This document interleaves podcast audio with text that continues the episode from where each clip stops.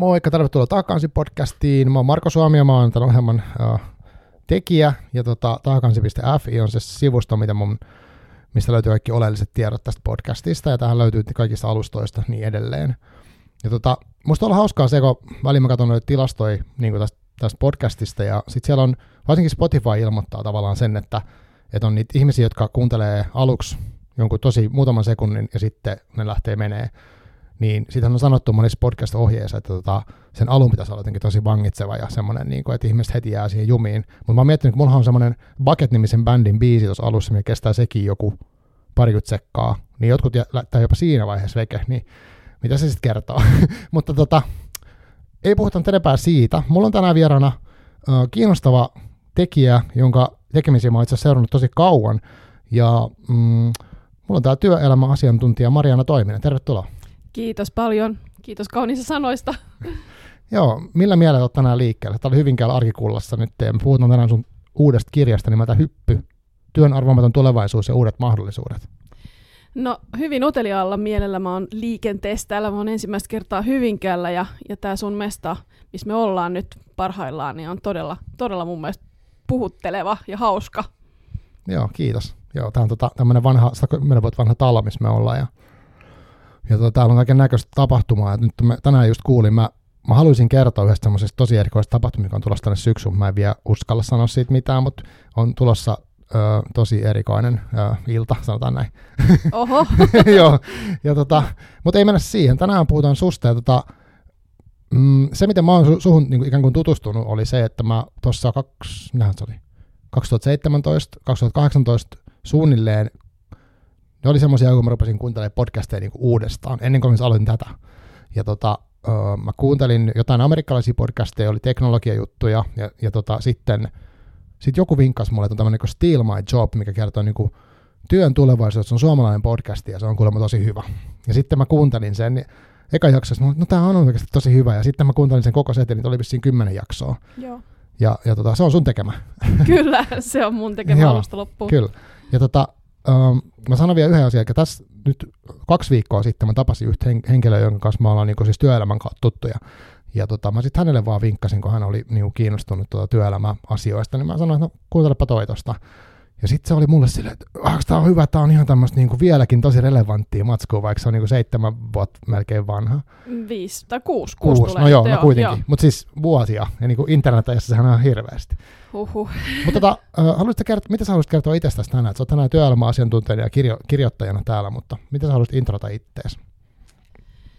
No, mitäköhän mä, mä voisin kertoa sen, että miksi mä kiinnostuin ylipäätään tästä työn tulevaisuudesta, Joo. jos se on, se on jotain. Ja mä olin siis, äh, mä olin toimarina, sitä ennen mä olin päätoimittajana mediayrityksissä. Ja viimeiseksi, kun mä olin toimarina, niin se, se mun firma, mun, jota mä ehdin johtaa kahdeksan vuotta, niin se myytiin kilpailijalle. Ja mä, mä sain potkut, kuten toimarit yleensä saa silloin, kun myydään firma alta. Ja, ja tota, siitä seurasi oikeasti hyvin om, omituinen ja onnekas jakso. Eli, eli tota, mun, mun äh, lähipiiri suhtautui niihin mun potkuihin aika silleen, tunteikkaasti ja uh, niin kuin oli, kaikki oli huolissaan siitä, että mitä mulle nyt käy ja mm. saaks mä enää toimarin paikkoja vai ta- saaks päätoimittajan paikkoja ja, ja miten mulle ylipäätään, niin kuin, miten, miten mulle niin kuin käy, kun mä olin jo silloin, silloin olin jo aika vanha, eli yli nelikymppinen, niin, niin tota, ja sitten mulle itselleni taas se oli suuri helpotus se, että, että kun medialla oli mennyt aika huonosti aika pitkään, niin, mm, niin se ikään kuin loppui. Ja mä pääsin siitä, siitä ikeestä pois, vaikka toki siis ne ihmiset ja, ja se, mitä me tehtiin, oli, oli mulle tosi arvokasta. Tehtiin paljon historiallisia asioita myös mediassa ensimmäisenä, jota, jota ei ollut monet tehnyt. Niin tota, mulle se oli suunnaton niin kuin löytöretkeilyn aikakausi, että mä aidosti miettiä, että mitä ihmettä mä haluan tehdä. Mä en halua enää mennä mediaan, mä en halua pomoksi. Et se on semmoinen linjanveto, että, että mä en halua johtaa muita ihmisiä, mä haluan tehdä vertaisten kanssa työtä. Joo, sitä puhuttu kirjassakin. Joo, tässä. kyllä. Ja tota, sitten sit mua haastateltiin, mua pyydettiin rekryhaastatteluihin ja, ja tota, jokainen, jokainen headhunteri kertoi mulle, että älä nyt vaan kuvittele, että sä saisit jotain muuta työtä kuin se, mitä sä oot tähän asti tehnyt tai joltain muulta alalta. Että et tota, korkeintaan niin kuin jotain markkinointiin liittyvää ehkä. Ja mä olin sitten sitä mieltä, että, että tota, saat, saattepa nähdä, että et, tota, toi on mun mielestä huono selitys ja teidän pitäisi olla vähän, vähän niin kuin kiinnostuneempia siitä, että mitä mä haluan. Ja tota, niin mä sitten tein sellaisen urahypyn tai uraloikan ja yksi mun tuttava tuolta Bonnierista, mistä mä olin, missä mä olin aikaisemmin töissä, niin hän oli myös lähtenyt, lähtenyt Bonnierin pääkonttorista Tukholmasta, semmoinen ruotsalainen nainen nimeltä Sara Örval, ja hän sitten mulle soitti yhtenä päivänä, että mä kuulen, että kuulin, että sä oot kans lähtenyt Bonnierilta, ja, ja tota, haluaisit ruveta tekemään mun kanssa tulevaisuusennakointia. Okei. Okay. Ja mä olin silleen, että no toi on kyllä ensimmäinen asia, mikä mun mielestä on kiinnostava, mitä mulla on ehdotettu, mutta mä en yhtään osaa sitä. Tiedätkö, että mä oon ollut täällä printissä, hän oli siis ihminen, joka, joka on, on tota, tehnyt ennakointia, trendianalyysejä, ja siellä Bonnierilla tekisi, me luettiin niitä kuin raamattua mm, siellä aina. Aivan. Ja tota, hän sanoi, että ei, kyllä sä opit, kun sä oot ollut toimittaja, niin se on hyvä tausta. Ja, ja tota, niin mä sitten ryhdyin tämän ruotsalaisen Sara Örvalin kanssa tekemään niin kuin me perustettiin yritys, hän perusti Mindmill Networkin Ruotsiin ja me perustin Mindmill Networkin Suomeen. Ah, okay. Ja, ja tota, sitten me ruvettiin tekemään, tekemään sitä, sitä ennakointia. Mä rupesin opiskelemaan sitä myös samalla tuolla Turun yliopiston tulevaisuuden tutkimuksen laitoksella. Ja se oli siis, mun täytyy sanoa, että kun alkaa tekemään jotain, mitä ei ollenkaan osaa, niin se on todella, todella kamalaa. Et se, siinä kyllä itkua väänsi. Mutta samalla, samalla se, että et uskoo siihen, että voi tehdä jotain, tai se tässä tapauksessa mun kumppani usko siihen, että mä voin oppia, oli kyllä tosi, tosi innostavaa. Ja siinä mielessä tuli semmoinen olo, että et kyllähän tämä tästä, kyllähän tämä tästä. Se on, se on se, mitä mä voisin tässä, tässä mm. tilanteessa kertoa itsestäni, että miten mä törmäsin siihen työn, työn tulevaisuuteen, niin mä törmäsin sillä tavalla, että tämä vaihdos oli silloin, vaikka siitä on jo kahdeksan vuotta aikaa, niin siinä tilanteessa se oli mun lähipiirille ja varmaan osalle mediaporukoista vähän sellainen yllätys. Et, ja mä en kokenut silloin, että mua olisi kauheasti onniteltu siitä vaihdoksesta, vaan se tuntui minusta, että se herätti enemmän hämmennystä mm. ja, ja ehkä epäilyjäkin, että miten toi on mahdollista. Mä sain silloin paljon viestejä ihmisiltä, tutulta ja tuntemattomilta. Silloin käytettiin vielä Facebookia, niin tota, Facebookin kautta. Ja, ja tota, ihmiset kysyivät multa, että miten sä ajattelit pärjätä ja sillä tavalla myös kysyi, että jos sä pärjäät, niin muakin kiinnostaisi kuulla, että miten se onnistuu, että mä voisin tehdä tämän saman. No nyt sitten, nyt sitten kahdeksan vuotta myöhemmin me ollaan tilanteessa, jo, jolla se semmoinen tota, urahyppely on tavallisempaa, ja on tavallisempaa myös se, että ihmiset, joilla on ollut toimaripesti, ei enää halua toimariksi, tai johtajatkin tekee töitä muiden mukana, eikä halua välttämättä enää johtaa, että se ei, se ei, ollut, se ei ole enää ollenkaan niin iso juttu kuin se oli silloin voihan olla, että tämä kaikki on mun päässä. Että ei se ole kellekään muulle iso juttu kuin mulle, mutta musta tuntui siltä, että mun mielestä mä olin tehnyt jotain rohkeita ja, ja tota, olisin halunnut siitä enemmän onnitteluja kuin epäilyjä. Just näin. Tota, mä oon kuullut tuommoisesta toisaaltakin, eli siis tavallaan sä oot ollut niin kuin jollain tavalla semmoisen ehkä, uh, no voiko sanoa vanhanaikaisen työelämä, semmoisen urapolun niin kuin tavallaan huipulla. Sä oot toimari ja sitten sulla on alaisia ja näin. Että että sehän on semmoinen joku, niin kuin, joskus oli semmoinen ajatus, että pitää lukea johonkin hommaa, ja sitten tulla asiantuntijaksi, sen pitää olla, johtaa jotain porukkaa, sitten saada korkeampia ja korkeampia, korkeampi taso niin kuin ikään kuin siitä level, level up tyyliin. Ja sen ylemmäksi ei voi enää niin kuin päästä. Ja nyt sä niin kuin, ikään kuin vapaaehtoisesti hyppäät siitä huipulta pois, niin se on varmaan ollut se kela. Joo, kyllä, ja siihen, siitä on kaikuja tuossa mun kirjassa, jossa mä tuon esille tämmöisen termin kuin uramaisema.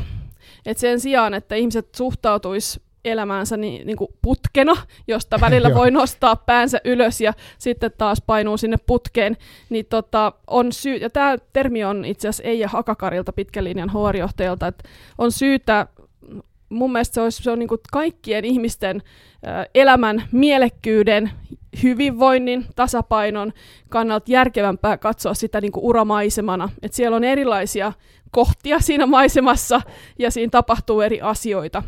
Niin silloin myös sellaiset eri vaiheet, jossa joku saa ää, tota, joku tulee irtisanotuksi, joku joutuu työttömäksi välillä, niin ne ei ole sillä tavalla niin kuin demonisoituja, että meidät, on kaikki, meidät olisi kaikki jotenkin iskostettu siihen, että pakko pysyä töissä yhdeksästä viiteen niin, niin kuin vuosikymmenet, mm. vaan, vaan semmoinen huokoisempi, niin kuin humaanimpi, huokoisempi ja myös mun mielestä kiinnostavampi tapa katsoa elämää, että siinä voi olla eri vaiheita, voi olla se, sellaisia vaiheita, että sä opiskelet lisää, opiskelet uutta, että sitten vaan tietysti siinä on se, että sen, sen tota, lainsäädännön ja verotuksen täytyisi seurata siinä perässä, että se olisi mahdollisempaa, koska sehän on superkallista tehdä jotain muuta kuin sitä 95 alusta loppuun.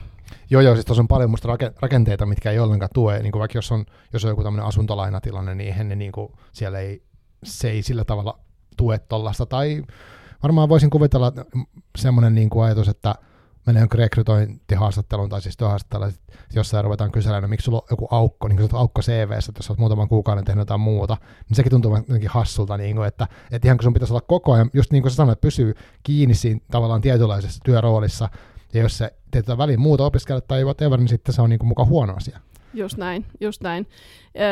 Se, se nähdään valitettavasti nämä ihmiset, jotka on rekrytointivastuussa, joko HR-ihmiset tai talent managerit tai ketä onkaan, niin heillä on kyllä aika iso vastuu siitä, että, että millä tavalla siihen työelämään ihmiset suhtautuu. Hmm. Mikä, mistä tulee hyväksyttävämpää kuin aikaisemmin? Onko hyväksyttävää olla työttömänä tiettyjä vaiheita? Onko hyväksyttävää se, että pitää vapaata? että et niinku suojelee itseään ja, ja perhettään, niin, että et ottaa vaikka pari kuukautta sillä omaan, omaan piikkiin. Niinpä. Mulla tulee tuosta sun tarinasta kanssa mieleen semmoinen, mä olin tota, no mä en nyt yksilöi työpaikkoja, mä haluan niinku mainita ketään ihmisiä sinänsä, mutta siis mulla oli yksi esihenkilö, joka oli siis mun mielestä ihan hyvä siinä esihenkilön hommassa, mutta hän ei kyllä missään vaiheessa tykännyt siitä duunista. Ja hän oli ajatunut, niin hän oli ollut softakehittäjä ja sitten oli ajatunut niin arkkitehdiksi, että niin kuin tavallaan mennyt sen pulun. Ja sitten mä olin lähtenyt sieltä firmasta pois ja me tavattiin sitten myöhemmin pari vuotta sen jälkeen. Ja hän sitten selitti mulle, että hän on niinku halunnut koko ajan, että hän voisi niinku siirtyä niinku ikään kuin sivusuunnassa siellä firmasta tai työssä. Että ei hän halua niinku kohota miskään niinku osastojohtajaksi, vaan hän haluaa keskittyä enemmän siihen teknologiaan syventää niinku sitä. Mutta sit, siitä ei katsottu hyvällä siellä organisaatiossa, missä hän oli. Eli tota, siellä niinku tuli painetta niinku firman sisällä, että ei kun sun pitää, niinku, vaikka se ollut yhtään kiinnostunut ihmisten johtamisesta, ja tota, itse tiedosti sen, niin silti olisi niinku pakko olla sitä. Ja se oli tosi surkeata. No toi on kyllä, kyllä tota, väärin. se on väärin sitä ihmistä kohtaan mm. ja se on myös väärin hänen, hänen työntekijöiden hänen tiimien alaisia kohtaan, että, että siinä, siinä kärsii kaikki. Voi, voi, voin ajatella, että toi on valitettavan yleinen kuvio. Joo, siis mut tuli vaan mieleen, että et ihan ainut ottaa se, ketä varmaan kokee, ja sitten voi olla, että joku ihmettelee, että no, miksi sä haluat niinku just liikkua muuhun suuntaan. Mutta tämä on tosi oleellinen niinku asia mun mielestä tämän kirjan kannalta, ja Musta tota, mutta haluaisitko kertoa, voidaan puhua vähän aikaa tuosta Still My Job podcast-sarjasta, koska mä siis suosittelen aidosti sitä kaikille, jotka on kiinnostunut työelämästä. Et siinä on semmoisia niinku, isoja ajatuksia ja, ja semmoista, niinku, se on hyvin tuotettu, siinä on, se on hyvin leikattu ja, ja niinku tällä tavalla, ja tota, myös viihdyttävää kuunneltavaa. Mutta miten sä niinku päädyit tekemään sen? Minkä takia sä teit sen? Ja mi, mitä se, mi, mihin johti, tai mikä siihen johti? Joo. Ö, sit siinä, siinä vuonna mä tein sellaisen ensimmäisen, ensimmäisen työaiheisen raportin tuolle Sitralle ja Tela rylle. Tämä oli 2017. Tämä oli 2017. Joo. Ja siitä, siitä, että siitä tuli raportti ja se julkaistiin, niin siitä, siitä on kiittäminen Suvianne Siimestä. Ja, ja tota, Suvianne, jonka mä tunsin tietyllä tavalla tehtyä niin hänestä monia juttuja Imageen aikoinaan, niin tota, oli samaa mieltä kuin minä silloin, että silloin työelämäpuhe oli liian negatiivista, se saattaa olla edelleenkin, mutta ei, ei, musta tuntuu, että ei ole. Niin tota, silloin oli vallalla semmoinen keskustelu äh, kuin äh, robotit vievät työsi, ja, ja tota, siitä puhuttiin ja siitä kirjoitettiin niin, niin järjettömästi, ja mua pänni se aivan siis, aivan hirveästi. Ja mä olin silleen niin kuin seurannut tota, työelämän tulevaisuutta ja tehnyt erilaisia raportteja sitten firmoille, esimerkiksi, esimerkiksi tota, muuan yhden kiinteistöfirman ää, toimistotilojen tulevaisuutta koskevan raportin oli tehnyt. Ja, ja tota, mä, mä jotenkin sisuunnuin siitä, siitä keskustelusta, koska se oli mun mielestä hölmöä. Ei, ei ollut mitään merkkejä siitä, että silloin tekoäly veisi ihmisten mm. työt. Nyt saatetaan olla hieman eri Aivan. tilanteessa. ja, ja tota, mä ehdotin sitten Suvianne Siimekselle, että mitäs jos mä tekisin tällaisen, tällaisen raportin, jossa tuodaan mahdollisuuksia ja muutostarpeita. Ja sitten siitä, siitä mä halusin silloin jo puhua, mikä oli näkyvissä tilastoissa. Siellä, siellä jo viisi vuotta sitten oli näkyvissä osaajapula. Siitä ei vielä silloin puhuttu Aa, mitään. Okay. Ja, ja tota, se oli siis se oli olemassa oleva ilmiö, mutta sitten, sitten sit vasta seuraavana syksynä ää, se tuli niin kuin julkisuuteen, koska, koska tota, oli lyhyt nousukausi silloin 2017 syksyllä, ja yritykset alkoi valittaa, että et ei ole tarpeeksi hakijoita, ei ole osaajia, tämä niin kuin jarruttaa meidän kasvua. No, mä tein sen, tein sen raportin, ja siitä tulikin sitten paljon, paljon puhetta puolitoista sivua Hesarissa, ja, ja tota, ja tota, mulle tuli valtavasti, valtavasti kaikkia kiinot puhujakutsuja, jotka ei ollut kauheasti mun mieleen, mä en, mä en ole semmoinen keynote-puhuja-tyyppi, mutta, mutta mä menin puhumaan, koska se, se tota, tuntui tärkeältä aiheelta tuoda sitä esiin, että, että puhutaan, kiinnittäkää huomiota mieluummin osaamiseen ja osaajapulaan kuin, kuin tota, tähän robotit vie meidän työt keskusteluun. Ja tota, silloin mulle syntyi semmoinen ajatus, että kyllähän tästä pitäisi tehdä myös podcast-sarja, koska 45 minuutissa, mikä on se keynote-mitta, suurin piirtein ei ehdi sanoa kaikkea. Ja sitten kun mä tunnen, se aika paljon lähti siitä, että mä tunnen, tunnen hyviä ihmisiä, jotka osais puhua aiheesta, niin tota, mä ajattelin, että mä otan kaikki mun, kaikki mun kaverit siihen mukaan ja, ja tehdään, tehdään hyvä podcast-sarja.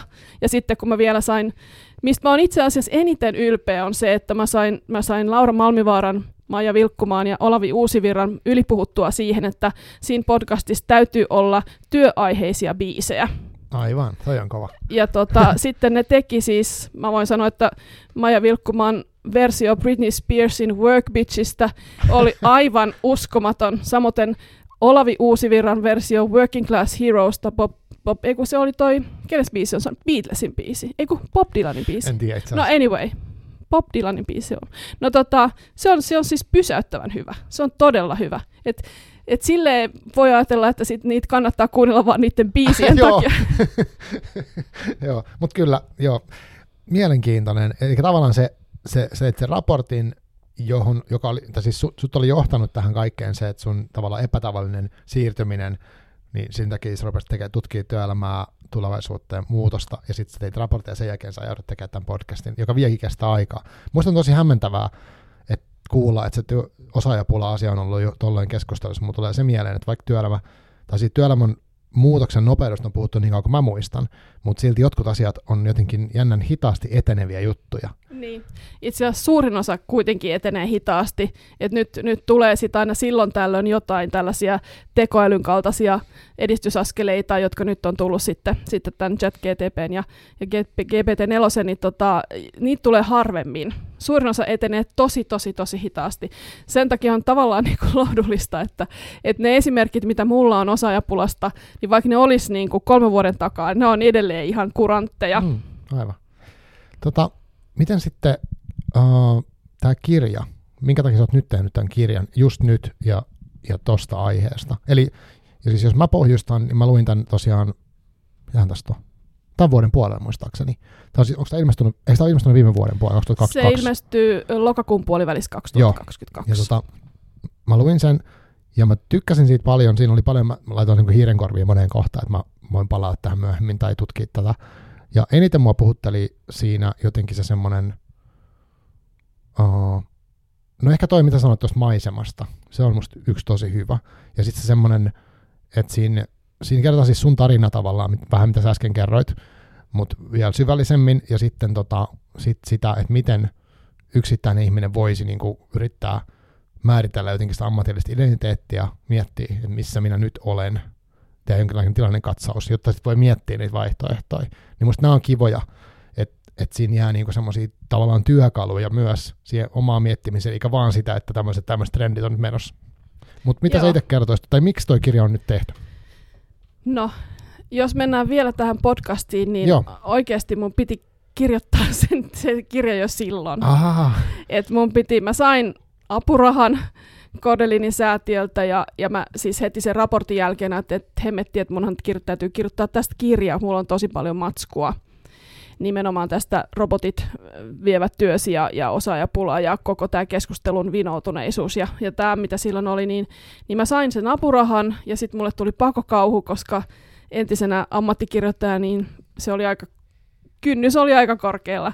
Ja sitten mä ajattelin, että no mä tässä, tässä niinku tutkistelen tätä teemaa niinku tekemällä nyt nämä podcastit ja sitten, sitten tota, mulla oli semmoinen idea, että jos mä testaisin tätä mun yksilö voi tehdä haluamiaan asioita työelämässä ajattelua sellaisessa valmennuksessa. Mä tein, tein semmoisen valmennuksen, jonka nimi on Future Me, ja, ja sitä mä testasin kolmes eri yrityksessä, ei kahdessa yrityksessä, koska yhdessä yrityksessä tehtiin kaksi kertaa. Ja tota, siinä se idea oli nimenomaan sellainen, että että sä voit oppia näkemään itsellesi enemmän vaihtoehtoja, jos sä lyhyesti sanottuna keskityt.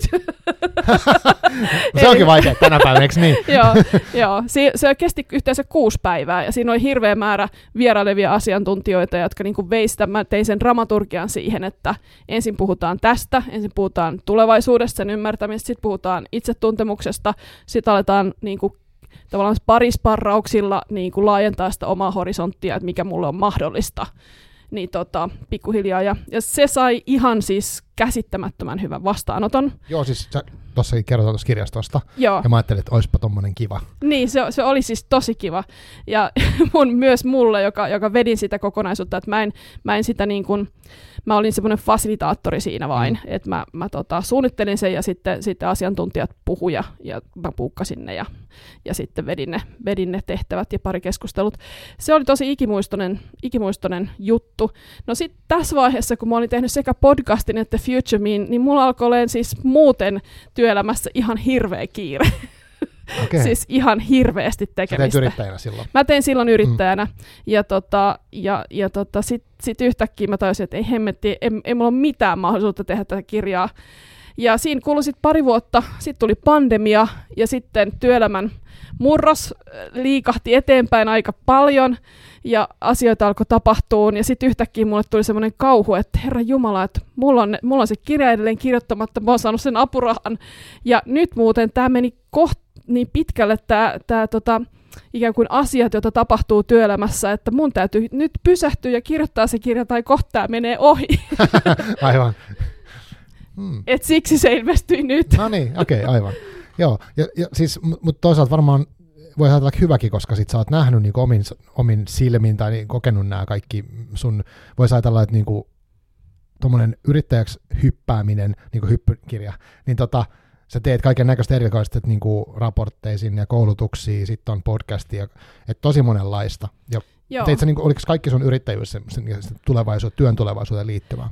Ei ollut kaikki. Kyllä mä tein siis vielä, vielä ikään kuin kirjavammin eri asioita. Oli siis tosi innostavia, mutta tosi raskaita myös, koska se oli sille, että ne oli niin poikkeavia toisistaan. Tietysti mä olin tosi kiitollinen siitä, mutta sitten, ja mä näin, että mikä kaikki tässä on niin kuin mahdollista, vaikkapa työn tulevaisuuteen liittyen, niin sitten mä aloin kokea itseni yksinäiseksi ja, ja tota, menin sitten palkkatöihin tonne mm. Ellunkanoihin, missä, missä saan tehdä kaikkia tätä ja vähän suuntautua myös ja oppia mm. itse enemmän, saa niin kuin myös työkaverilta tukea ja tiimin kanssa tehdä työtä ja näin, niin se, se meni sitten siihen. Mutta sitten kun mä menin Ellun kanoille, niin sitten se kiire vasta alkoikin. että et sekin, sekin osaltaan sitten myöhästytti tätä kirjaa. Aivan. Mutta mä oon ihan samaa mieltä se, että et vaikka toi kirja on ohut, niin tota, silti siinä on kyllä aika paljon tavaraa imenyt se kirja, että sit mun näkemys verrattuna viiden vuoden takaisin on todella paljon niin kuin,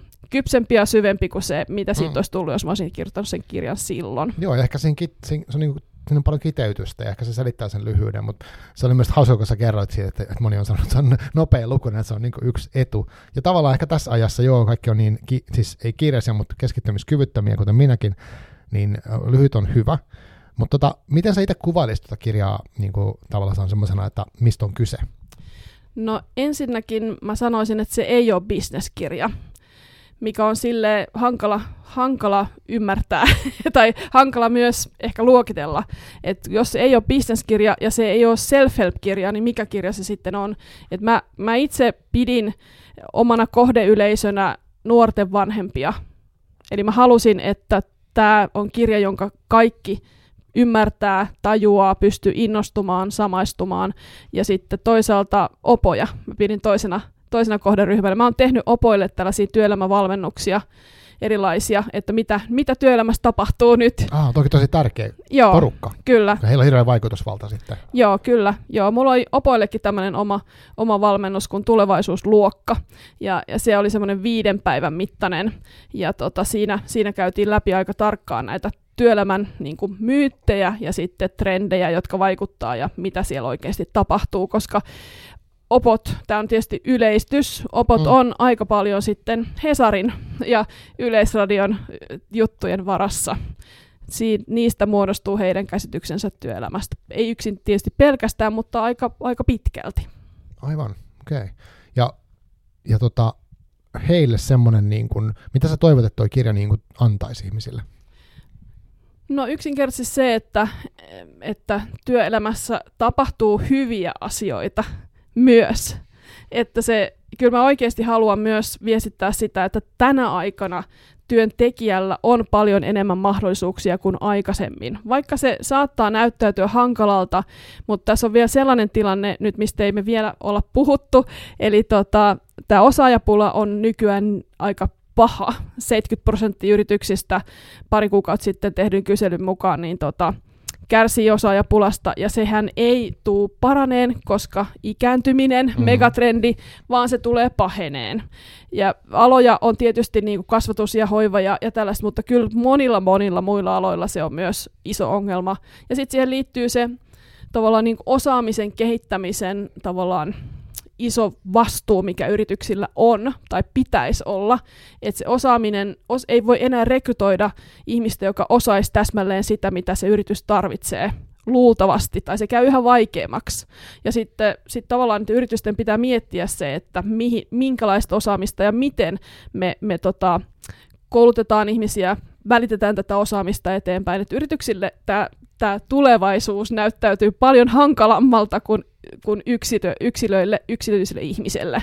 Että tavallaan se, se mun mielestä on niin kuin yksilön kannalta hyvä puoli, että työelämässä tullaan kuunteleen yksittäisiä työntekijöitä paljon tarkemmin kuin aikaisemmin, koska niitä halutaan sitouttaa, niistä, on, niistä halutaan pitää kiinni ja niiden osaamista halutaan kehittää.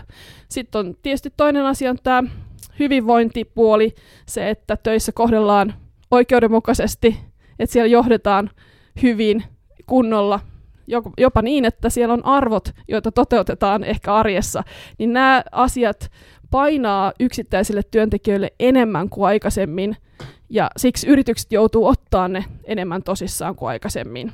Et mä oon joskus, tai on sanonut ihan niin, että nyt kun on seurannut tätä, tätä yritysten elämää joko itsejohtajana tai sitten, sitten tota toisessa roolissa konsulttina, niin niin tota, parikymmentä vuotta, ehkä enemmänkin kohta, niin tota, ikinä ei ole ollut ihmisten asiat yhtä paljon niin kuin kulmahuoneessa agendalla. Nyt se on pakko, koska tekijöitä on niin vähän. Ne täytyy pitää terveenä töissä, hyvinvoivina töissä, niiden osaamiseen täytyy satsata, ja sitten täytyy vielä pitää huolta siitä, että niitä johdetaan hyvin ja oikeudenmukaisesti.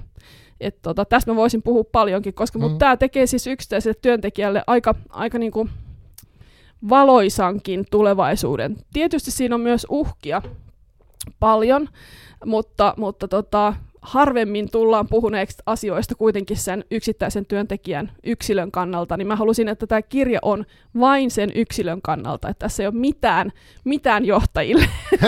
Aivan, joo. No, mun tuli tosta mieleen se, että esimerkiksi nyt Me Toon jälkeen on tullut, on ihan siis ihmisiä, jotka tekee työkseen sitä, että ne tekee noita tommosia nyt mä nyt sana hukkuu, mutta semmoisia yhdenvertaisuussuunnitelmia yrityksiin, ja joissain niitä varmasti vaaditaan, ja toi on varmaan semmoinen asia, mitä työntekijäkin voi jossain tapauksessa kysyä, että hei, minkälainen teillä on tämä niin yhdenvertaisuus malli tässä yrityksessä, että kannattaako tänne tulla. Ja, ja ne, se, sitä monet modernit, no IT-firmaa, kun mä niitä välillä seuraan, niin, niin mainostaakin jopa niitä. Juuri näin, sä oot ihan oikeassa. Öm, mä olin, mä olin tota, niin, mä voin kertoa yhdestä meidän asiakkaasta, siis Ellun kanoilla, joka, joka tuli meidän luokse, tai siis otti meidän yhteyttä ja sanoi, että me tarvitaan arvot nopeasti. Ja me halutaan, että jokainen osallistuu niiden tekemiseen. Oli jotain 1500 ihmistä töissä siinä mm, firmassa. Et, et me oltiin silleen vähän, että miksi te tarvitte niin kuin nopeasti ja miksi, okei, okay, mielellä me ollaan aina niin kuin osallistamisen puolella, meidän mielestä se tuottaa sitoutumista, niin, tota, niin se sanoi, että rekrytoinnin vuoksi. Ja sitten pari viikkoa tästä niin kuin tästä tapahtumasta, tästä tota, iloisesta yhteydenotosta, niin tota, mä olin sellaisessa rekrytoijien, äh, tota, onko se joku MPS, Executive Research, sellaisessa kansainvälisessä seminaarissa, jossa oli, oli pari 30 tyyppiä, siis Siis oli niin kuin satoja ihmisiä, mutta parista kolmesta kymmenestä eri maasta. Ja tota, mä sitten käytin tilaisuutta hyväkseni ja kysyin, että kerroin tämän tarinan, että hei, meihin otti yhteyttä tämmöinen toimari, jonka mielestä he tarvitsevat arvot rekrytointia varten ja tietenkin eläkseen niitä todeksi arjessa, mutta, mutta tämä akuutti tarve liittyy rekrytointiin, niin tota, onko tämä vaan edelläkävijä toimari, joka tajuaa, mistä on kyse, vai onko tämä poikkeus? Niin usko tai älä, kaikki niistä maista, jotka nyt otti puheenvuoron, niin ne sanoivat, että tämä on totta. Tämä on totta. Su- ei, siis siellä on ihmisiä Intiasta ja Malesiasta ja, ja Argentiinasta, ja et ei ole vain eurooppalainen tilanne. Et se, että ihmiset on yhä tietoisempia siitä, työnhakijat, että mihin ne on menossa, kun niillä on valinnanvaraa. Just näin. Joo, ja, ja tavallaan se, että ei, ehkä se mä en nyt muista, Glassdoor tai tämän tyyppiset palvelut on myös tullut, mitkä sit, ne on siis semmoisia, mihin voi anonyymisti kirjoittaa arvostelua yrityksissä, missä on ollut töissä, niin nekin tuo sitä semmoista, että jos on ollut jossain niin tosi huonoa, vaikka ö, semmoista huonoa pelolla johtamista, sanotaan nyt semmoinen katastrofifirma, pelolla johtamista ja kaikki on vanhanaikaista ja mikään ei onnistu, niin tavallaan sitten niistä ruvetaan kertoa ulospäin. Niin kyllähän se sitten ihminen sitten miettii, että jos on siis valinnanvaraa, niin miksi mä menisin tollaiseen paikkaan, missä miss huudetaan ja, ja niin kuin kohdellaan epätasa-arvoisesti VS joku toinen paikka. Niin on toi ihan valtava ero. Niin kuin, että tavallaan tossakin ehkä, vaikka siinä on varmaan karut faktat, että se rekrytointi ja rahat ei tavalla motivoituta, niin silti sen toiminnan pakko oikeastikin muuttuu. Että sitä ei, se ei riitä, että jos sä lukee, että on yhdenvertainen firma, jos se oikeasti ole. Täsmälleen näin. Että se läpinäkyvyyden vaade, mikä on digitaalisessa maailmassa, niin se, sitä ei pääse pakoon. Ja sitten toisekseen, niin tota, myös, myös jotenkin semmoinen aito ymmärrys siitä, kuinka, kuinka niinku niihin asioihin kannattaa panostaa. Että sit sillä on oikeasti niinku arvoa, on mun mielestä nyt levinnyt aika niinku paljon yrityksiin. Et, et on, on toimareita, jotka aidosti ymmärtää tämän. Sitten on tietysti erilaisia toimareita. Niin, niin aivan. Joo. Joo, mutta siis no toi on hyvä esimerkki, ja sitten äh, sekin on, no oli kiinnostavaa, kun sanoit tuosta, että jotkut ihmiset voi olla vaikka niinku pelkästään median varassa. Että säkin varmaan, no sä ehkä tiedät median logiikassa paljon enemmän kuin minä, siis mähän näen vaan sen, mitä näkyy ulospäin, mutta tokihan on paljon pelkoon liittyviä otsikoita tai sen, sen niinku huolen, huolen ruokintaan liittyviä otsikoita, koska otsikot sitten niinku kerää klikkejä, jolloin sit se ehkä fiiliskin tulee siihen, että no, työelämä on ihan kamalaa ja se vaan enää vaan hirveämpään suuntaan. Juuri näin. Että jos, jos tota, nyt tulisi otsikko, jossa on, että työntekijällä on, val, työntekijällä on valta-asema, että nyt on niin kuin, tables have turned, että nyt ollaan tilanteessa, jossa työnantaja joutuu oikeasti kuuntelemaan työntekijää, niin kyllä mä luulen, että sekin myisi aika hyvin, tai se, siihen saisi kyllä klikkejä, mutta jostain syystä ei, en muista sellaista otsikkoa lukeneeni. Okei, no toivottavasti joku tekee tällaisen, toi olisi kiinnostava. Uh, sitten tota, no, tosiaan tuossa kirjassa oli, oli niin painotetaan sitä tavallaan sitä yksilö, yksilön roolia, ja siinä oli musta niin kuin, mm, paljonkin mielenkiintoista. No, yksi, yksi, mistä voisi ehkä puhua, on se, että et niin kuin, tosiaan ammatillinen identiteetti ja sitten se semmoinen niin tilan, oman tilanteen tilannekatsaus, vähän niin kuin mitä te olette tehneet ilmeisesti siellä, niin kuin siellä, siellä kurssilla tai siinä Joo, kyllä. valmennuksessa.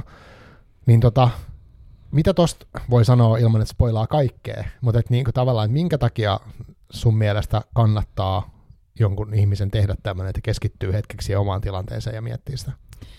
No, mä oon sanonut, sanonut näillä kiinutuennoilla silloin, kun niitä teen, että, että siihen omaan ammattiosaamiseen kannattaa, kannattaisi suhtautua samalla tavalla kuin terveyteensä.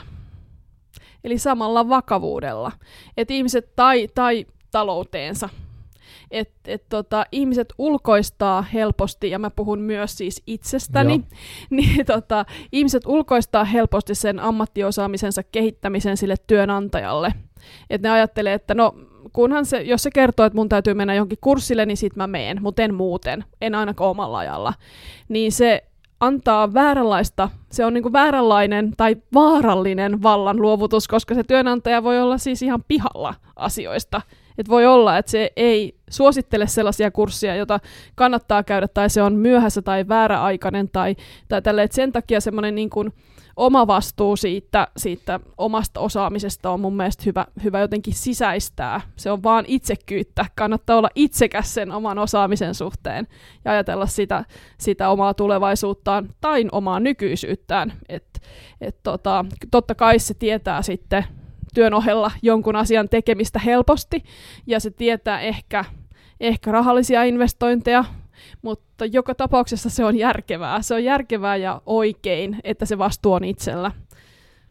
Joo, toi on, mä en oo, tai siis mä en ole niinku tehnyt hirveästi semmoisia harjoituksia, jotka on niinku netti täynnä ton tyyppisiä, että määritä, en mä tiedä onko sellaista sanotaan ammatillinen identiteetti, mutta jotenkin, että vaikka listaa omia taitoja tai voi, voi tehdä monella eri tavalla sitä. Mä, mä luulen, että se, semmoista, mitä mä joskus tehnyt, mä oon istunut alas ja vaikka kirjoittanut vihkoon niin aikajana, että mitä kaikki hommia mä oon tehnyt ja mit, mitkä, mitkä teemat niissä on niin kuin vaikka ollut yhteisiä, mitkä on kiinnostanut, mitkä ei ole kiinnostanut.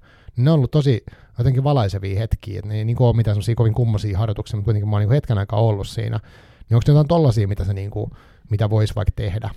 Joo, kyllä. Ja se, se että millaisia harjoituksia kannat haluaa tehdä, haluaako tutkiskella itseään syvemmin, että et onko mä nyt sellaisessa paikassa, jossa mä voin hyvin.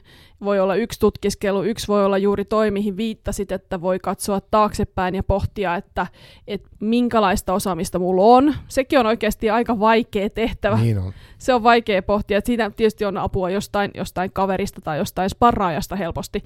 Et tota, ja sen ammatillisen identiteetin tutkailu, mikä on sitten vähän eri asia, niin se olisi mun mielestä hyvä sen takia, että me ei myöskään ei ole hyvä, jos me ripustaudutaan liikaa johonkin työhön tai asemaan, että olisi sellainen niin kuin, semmoinen elävä, utelias mieli noin ylipäätään, niin se on ehkä semmoinen, mitä kannattaa tavoitella, että et kaiken varalta. Että ylipäätäänkin sellaisen utelias elämä on ehkä mukavampaa ja tyydyttävämpää kuin kyyninen ja kaikkein kyllästynyt elämä. Et siinä voi olla niinku, eri, eri tapoja tarkastella sitä omaa ammatillista uraa, että missä on nyt. Mutta mut yksi, yksi hirveän tärkeä merkki on kyllä se, että jos, sus, jos sua siis niin kun, suoraan sanottuna vituttaa enemmän kuin kun tota, kun jotenkin rohkaisee tai, tai kuin se, että et onpa kiva, kiva mennä tänään töihin tai onpa kiva tehdä tätä. Et jos, jos sellaisia kokemuksia ei ole koskaan, että on vaan sellaista tervajuontia, niin sitten kyllä kannattaa ainakin sitä ammatillista identiteettiä ja sitä, sitä omaa suhdetta siihen työhön tarkkailla. Et sellaisesta helposti siis menee terveys Joo. senkin takia. Joo, siis mä, mulla on ollut sellainen kokemus, että mä olin tota, uh, yhdessä vaiheessa oli sellainen tilanne, että ei mennyt hirveän hyvin, ja sitten uh, mä olin jossain semmoisessa, niin kuin, mikähän se oli, No kuitenkin keskustelin toisen henkilön kanssa, mä selitin hänelle, niin kuin, ja sitten hän kysyi, että no okei, okay, no No muistatko, milloin sulla on viimeksi ollut töissä sellainen fiilis, että sä niin kuin, oot vaikka niin kuin, edes vähän innoissaan tai jotenkin hyvällä mielellä tai oot vaikka kokenut onnistumisen kokemuksia. Sitten mä olin silleen, no en mä kyllä muista oikein. Sitten se oli, että no pitäisikö sun niin kuin, vähän pohtia tota sun tekemistä. Niin kuin, se oli ihan sellainen pysäyttävä, koska vaikka niin. mä sanoin sen ääneen, niin mä tajusin itsekin, että hitto viekö, että onko tämä nyt hyvä juttu jatkaa tällä linjalla. Niin, kyllä. Siihen menee kuitenkin aika suuri osa elämästä. Että tota. Mutta tosiaan on erilaisia tilanteita, mutta mut tota, erilaisia tarpeita ihmisillä, mitä, mm. mitä ei tule ajatelleeksi. Me mennään niin, niin tavallaan tässä, tässä oravan pyörässä niin kiinteästi, että sellaisia pysähtymisen hetkiä on joka tapauksessa meillä luultavasti liian vähän, ainakin useimmilla. Niin pysähtyminen siihen, että missä mä oon ja mitä mä teen ja minkä takia. Joo. Tota, sitten tämän kirjan nimi on Hyppy, ja, ja tota, siitähän mulle tulee heti siitä joku semmoinen mieleen, että nyt niin kuin, tehdään kuin valtava semmoinen niin kuin lukematta, siis jos mä, tai ennen lukemista, niin voinut kuvitella, että nyt hypätään niin kuin just pois oranpyörästä, niin kuin lainausmerkeistä muutetaan jonnekin valille ja vedetään joogaa ja niin kuin täysin eri. Mutta tässä ei ole siitä kyse kuitenkaan, vai? Ei ole tosiaankaan kyse. Se, se tota elämänmuutos, elämänmuutoskirjallisuus on hirveän niin kuin laajaa, että viime, kun tarkastelin viime vuonna hiljattain ilmestyneitä kirjoja työn työstä tai työelämästä, niin niitä oli kyllä tosi paljon sellaisia, että, että muutin maalle, jätin kaiken ja muutin maalle tai ryhdyin yrittäjäksi, koska kuukausipalkalla on niin hirveätä olla, että, että toi on mun mielestä myös, ö, voisiko sanoa, yksi sellainen työelämän murroksen vaihe, että yksinyrittäjyys näyttäytyy niin kuin aitona vaihtoehtona kuukausipalkkatyölle tai, tai sellaiselle, sellaiselle tota, huonolle johtamiselle. Et, et mun mielestä tulevaisuudessa ollaan nimenomaan sillä ikään kuin rinnakkain, kehitetään erilaisia, erilaisia osaamisia erilaisissa positioissa, että, et se, se, että kuukausipalkkatyö näissä kirjoissa helposti leimataan sellaiseksi, että, että sitä, se orjuuttaa ihmistä Joo, ja, ja, ja näin, niin se on, se on aika semmoinen niin kuin, ideologinen eh, tapa tarkastella, koska totta kai edellä mainituista syistä niin yrityksissä on aito kiinnostus kehittää sitä, miten työtä tehdään ja miten se olisi motivoivampaa ihmisille. Mutta on toki arvokasta, että niitä vaihtoehtoja tuodaan esiin enemmän kuin aikaisemmin. Se tekee, se tekee niistä niin kuin jotenkin hyväksyttävämpiä. Joo, Joo. Joo mäkin olen sitä miettinyt, että uh, on myös semmoisia muutoksia elämässä, että ne on semmoisia niin tavallaan pienen oloisia, vähän kerrallaan tehdään jotain juttua, tai jos tehdään rinnalla jotain, eikä niin, että sun pitää mustavalkoisesti muuttaa koko sun elämä niin kuin täysin sitä 80 astetta. Sehän on, ellei tapahdu jotain niin kuin katastrofaalista, niin usein ha- tosi hankalaakin. Et totta kai jos tulee joku, ties mitä tapahtuu, niin voihan sitä sitten sitä jou, ikään kuin joutuu tekemään väkisin, mutta on muitakin vaihtoehtoja kuin vaan niin kuin myydä kaikkia muuttaa toiselle puolelle maapalloa. Nimenomaan, joo. Et sitä, sitä mä tota, halusin tuoda esille siinä niin kuin niiden vaihtoehtojen moneutta tai runsautta jokaisen kohdalla.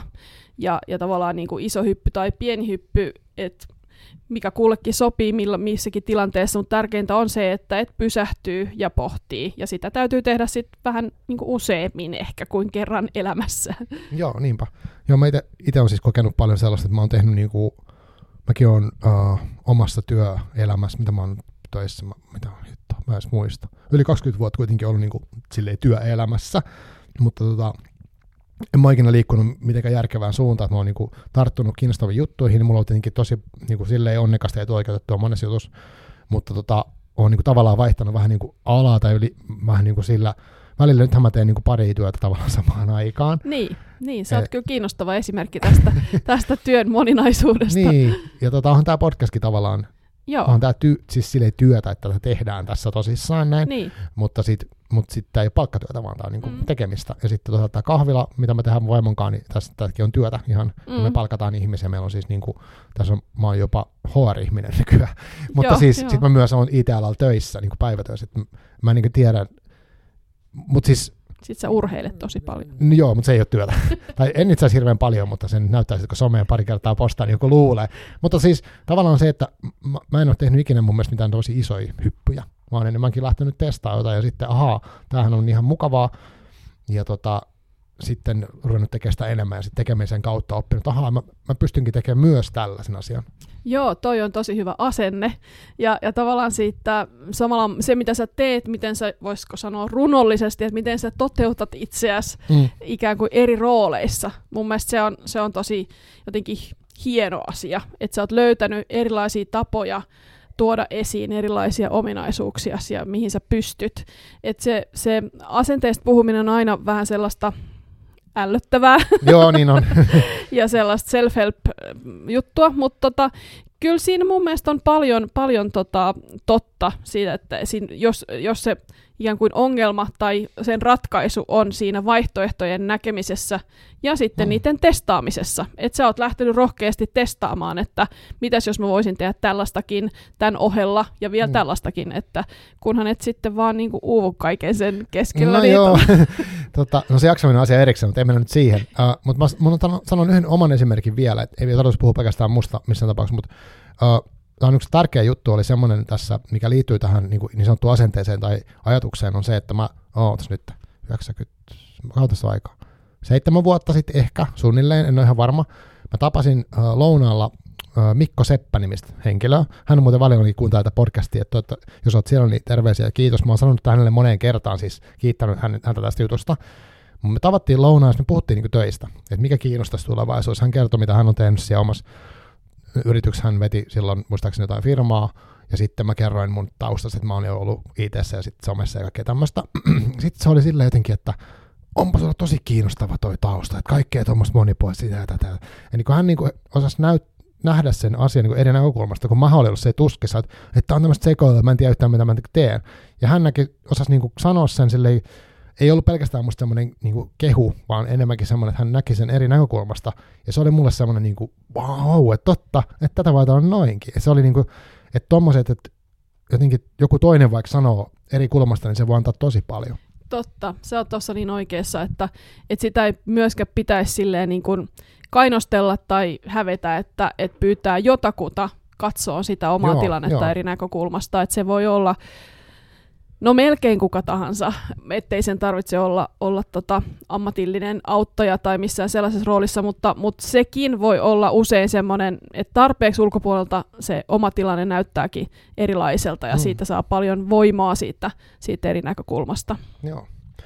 No, tota, mitä sitten, tota, nyt kun olet seurannut tosiaan tämä työelämän muutosta, siis mäkin olen silleen niin kuin, silleen niin, miten sanoisin, on niin kuin nörtteilystä työelämän muutoksen seuraamista, mä oon lukenut kirjoja ja vähän niin kuin nähnyt sun materiaalia tai kuunnellut sun podcastia ja niin edelleen, mutta tota, sä oot syventynyt siihen selvästi niin kuin tosi paljon enemmän, niin uh, mitä sulla tulee mieleen nyt tässä sanotaan viimeisen, en mä tiedä, 15 vuoden aikana, mitä tässä on tapahtunut, niin kun tässä on paljon kaikkea, just sanoit, että puhuttiin roboteista, nyt toki puhutaan siitä chat GPTstä, mutta on paljon semmoista niinku hypetystä, että, että nyt tulee metaverse ja kaikkea tämmöistä.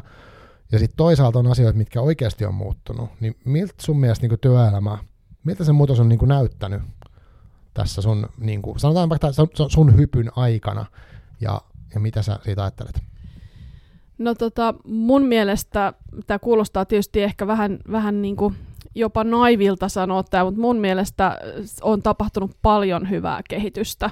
Ja se liittyy just siihen työntekijän asemaan ja mahdollisuuksiin johtamisen tapojen jotenkin laajenemiseen ja siihen, että, että myös sellainen yhteisohjautuvuus voi toimia, ihmiset on parhaita sparraajia toisillensa, että musta niin kuin sisältäpäin, kun katsoo yrityksiin sisälle tästä mun niin kuin nykyisestä duunista käsin. Toki meillä saattaa olla sille, että meille valikoituu tietynlaisia, jotka, jotka sitten on päättänyt, että ne tarvitsee tukea tai apua johonkin. Sehän kertoo myös yrityksistä aika paljon.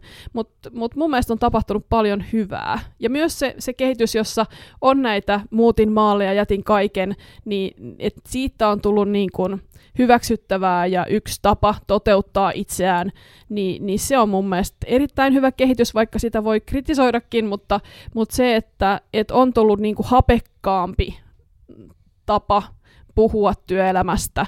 Ja sitten jos, jos se pitää sisällään juuri sen uramaiseman ajattelun ja, ja sen niin kuin erilaiset tavat toteuttaa itseään, oma, omaa rooliaan.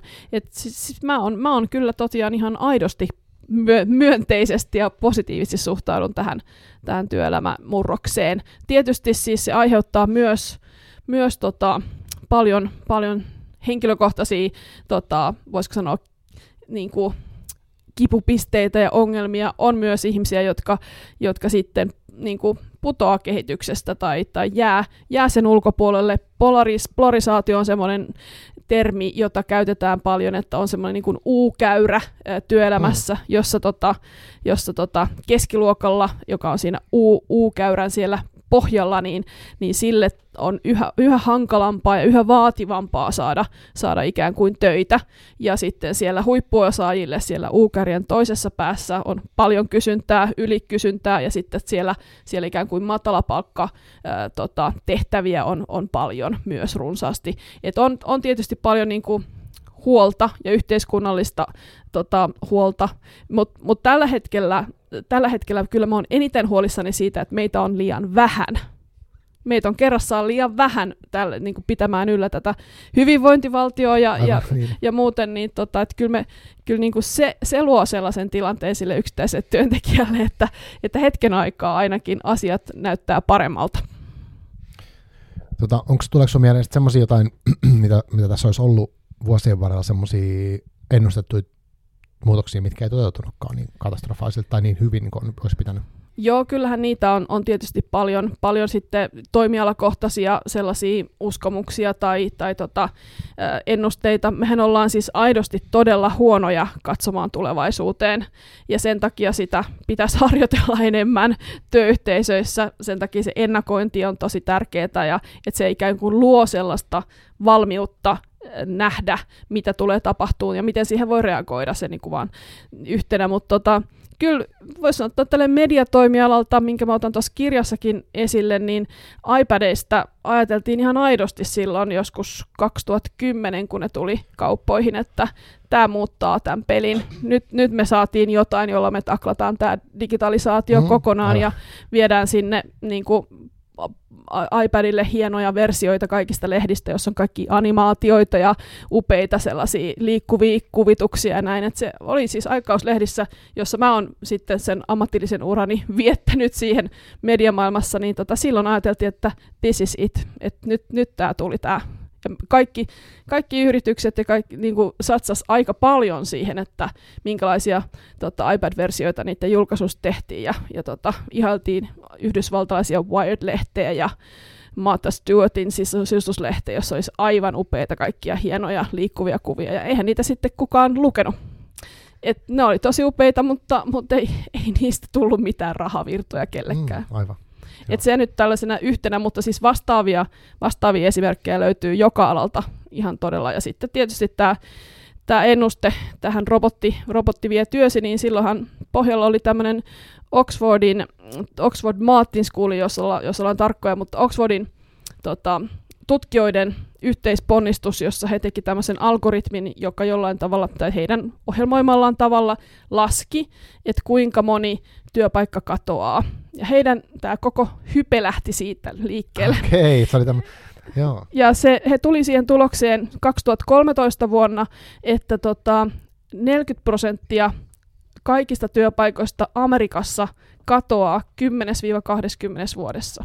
Ja siitä, siitä tota, lähti tämä hirveä hype, että siitä, siitä tota, teki omat laskelmansa. Suomessakin Etla teki omat laskelmat, ja niiden mukaan 37 prosenttia työpaikoista katoaa 10-20 vuodessa. Että nyt voi 10 vuoden jälkeen sanoa, että eipä tainnut mennä ihan nappiin. Ja se, se koko hype lähti tästä. Se, koko, et se, se, mihin mä ärsynyin silloin, kun kaikki kirjoitti vaan tästä ja kaikki puhu vaan siitä, että kuinka monta prosenttia ja mitkä ammatit katoaa ja, ja mm. lällä. Se lähti tästä, tästä yksittäistä julkaisusta. Aika hurjaa. oh, miten sitten, tota, jos mä ajattelen, että niinku tavallaan se, että on erilaisia valtavia isoja muutoksia ja osa on, niinku, no nyt on ollut tietenkin, me ollaan nähty kaikki tässä päästy kokemaan yhdessä tämmöinen niinku globaali pandemia ja sitten toisaalta nyt tämmöinen niin sota-aika on niin kuin päällä, joten varmaan moni on tosi epävarmalta, mutta sit niin kuin, ja monet tämmöinen iso muutos, eihän niin voi sille yks, just yksilölle mitenkään vaikuttaa, että, ja näin, mutta sitten toisaalta, mitä, mitä voi, yksi asia, mitä voi tehdä, on tosiaan niin sitä omaa ammatillista identiteettiä voi pohtia, mutta sitten toinen, mikä mä oon miettinyt paljon, ja tota, mietin sitä jotenkin jatkuvasti, että miten niin kuin pysyä jotenkin ajan tasalla, tai mitä kannattaa niin kuin sun mielestä – jos on kiinnostunut työelämän muutoksesta tai tästä, näistä teemoista, niin miten, miten yleensä voi pysyä niin kuitenkin sille ajan tasalla relevanteista jutuista, e, että ilman, että tulee semmoinen valtava, että tilaa kaikki mahdolliset blogit ja sitten mennään jumiin siitä, tai jotenkin, miten sä niin tekisit sen tai teet?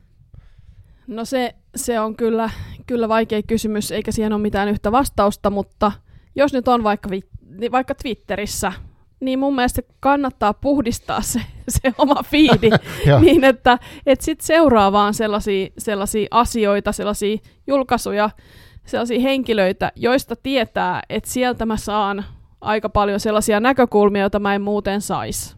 Ja jättää ne muut sit vähemmälle. Joo, toi on hyvä vinkki mun mielestä myös. Mulla on siis Twitterissä, mä tein sinne joskus vuosia sitten semmoisen listan nimeltä Trends, ja se, mä keräsin siihen niin parikymmentä vai 30 tämmöistä tulevaisuustoimistoa niin kuin Suomesta ja muualta. Eli uh, sit, sitä mä joskus vilkuilen, että sit se lista kerää niin kuin vaan ne tilit, jolloin mä en sitten näe kaikkea sitä muuta ryönää, niin siellä on No se on semmoiset, että näkee, että mitä jotkut, jotain ennustuksia voi päästä raportteihin joskus Just selaamaan. Joo, joo, se on hyvä. Se on hyvä, hyvä keino ja se on yksinkertainen keino loppujen lopuksi ja kaikille mahdollista. Hmm. Et kuitenkin onneksi sitten vielä ollaan Twitterissä kuitenkin kaikesta huolimatta, että et tota, se, on, se on mun mielestä hyvä, hyvä platformiksi ja hyväksi muodostunut näinä aikoina. Joo, totta. Joo, mäkin on, siis mä tietenkin seuraan vähän kauhulla, mitä tuo yksi miljardööri keksii sille, mm. mutta, mutta niin kuin, jos se pysyy tuossa, niin hyvä, koska se mahdollistaa tämmöisen nopean seurannan.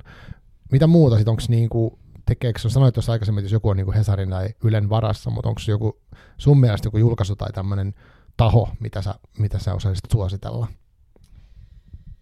Joo, kyllä varmaan sit munkin täytyy sanoa se, mikä, mikä kaikki mainitsee aina, että et kyllä Sitra tekee ihan, ihan hyvää Joo. työtä tässä suhteessa. Se on, jos saan sanoa, sanoa tässä vähän kollegoille kritiikkiä, niin se on usein aika ohutta yläpilveä, mutta kyllä se silti, silti pitää niin kuin, mun mielestä hyvin sen peruslupauksen, että, että, että sieltä tulee näkemystä ja tavaraa.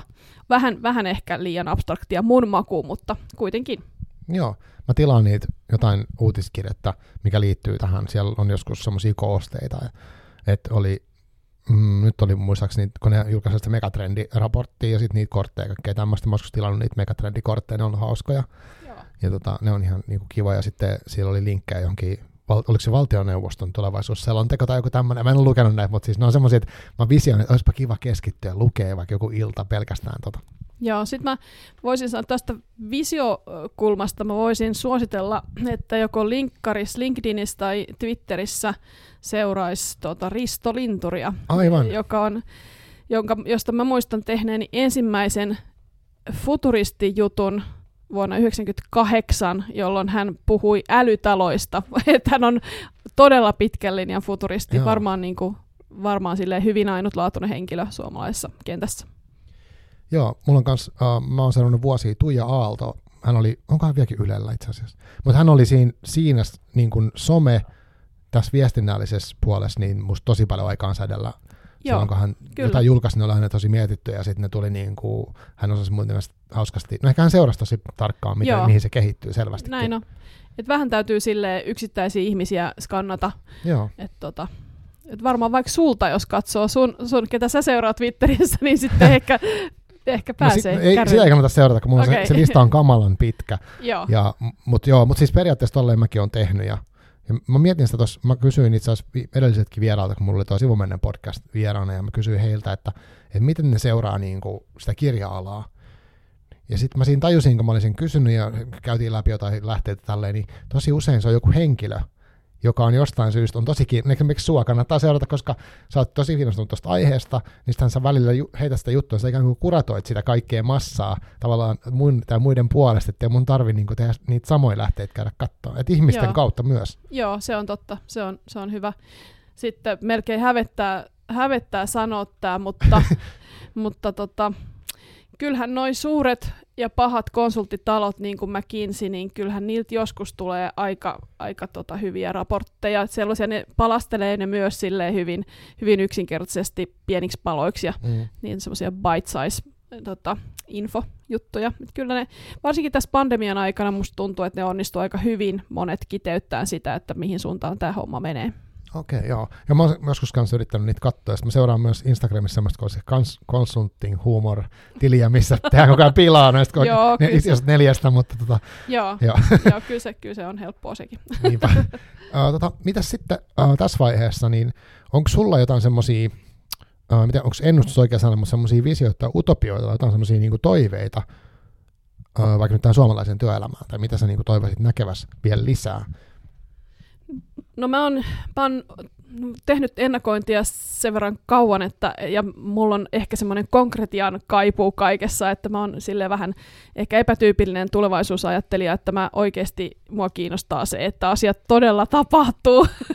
Mutta äh, epä, epätodennäköinen, mutta tarpeellinen muutos olisi se, että meidän lainsäätäjät, eli, eli poliitikot, eli kansanedustajat uskaltaisi hiukan uudistaa tätä meidän lainsäädäntöä vaikkapa verotuksen ja, ja muiden asioiden suhteen sillä tavalla, että, että nämä pienet ja isot hypyt tulisi mahdollisemmaksi, että tulisi mahdollisemmaksi se, että, että sä et joudu karenssiin, jos sä teet joskus työttömyysjaksossa välillä töitä, ja, ja tota, sä voit vaihtaa uraa, sä voit saada verohelpotuksia opiskeluun, ja, ja kaikki kyllä mulla niinku eniten on jotenkin, varsinkin tällä hetkellä, kun me eletään tilanteessa, jossa uusi hallitus ö, joutuu käsittelemään varmaan aika monta kertaa sitä tilannetta, että mitä tälle osaajapulalle tehdään, niin kyllä mulla pieni toive on, on siinä, että, että jospa siellä onnistuisi saamaan jotain sellaisia muutoksia läpi, jotka vois päivittää sitä meidän vuosikymmeniä vanhaa systeemiä siihen nykyhetkeen. Mutta tota, voi olla, että se on turha toivo. Ja siinä tilanteessa yrityksillä ja muutenkin yrityksillä on hirveän suuri rooli, koska sitten jos yritykset no, painostaa ja näyttää omalla toiminnallaan, että tämä maailma menee nykyään täällä, niin silloinhan se on helpompi poliitikoillekin sitten hyväksyä, että, että tämä muutos on nyt jo tapahtunut tuolla ulkona, niin sen takia se kannattaisi ehkä tehdä tässä. Ja sitten sit tota, sit yksilötasolla, niin kyllä mä ihan aidosti toivon, että et tota, niin näitä vaihtoehtoja tulee jotenkin tehdään ymmärrettäväksi ja, ja tota, sallituksi ja sosiaalinen paine siihen, että ei tarvitse rakentaa uraa niin kuin putkea, niin jotenkin yleistyy ja läpäisee äh, suomalaista työelämää niin, että niitä syrjäytyneitä olisi vähemmän ja, ja tota, niitä niin kuin vaikkapa, no mainitaan nyt osatyökykyisille tai, tai erilaisissa, erilaisista taustoista tuleville ihmisille olisi tilaa täällä. Ja samaten kyllä mä, kyllä mä oon huolissani siitä, siitä nuorten miesten suuresta joukosta, jotka syrjäytyy automaattisesti ilman, että ne koskaan pääsee työelämään. Automaattisesti on tietysti tyhmä sana, tyhmä sana tässä yhteydessä, mutta jotenkin, että, että siinä syntyisi niinku sellaisia sellaisia paikkoja, johon olisi helpompi päästä niinku sisään siihen työelämän Joo. syrjään. Tuosta mä ehdottomasti samaa mieltä, että mä oon niinku lähi, lähi tota, läheltä päässyt tai joutunut katsomaan niin kuin sellaisia tilanteita, missä niin kuin ihmisellä olisi vaikka toive päästä töihin, toive tehdä jotain, olla osa jotain yhteisöä, tehdä jotain mielekästä, mutta sitten tavallaan vaihtoehdot on se, että ei tee mitään tai tekee täyspäivästä.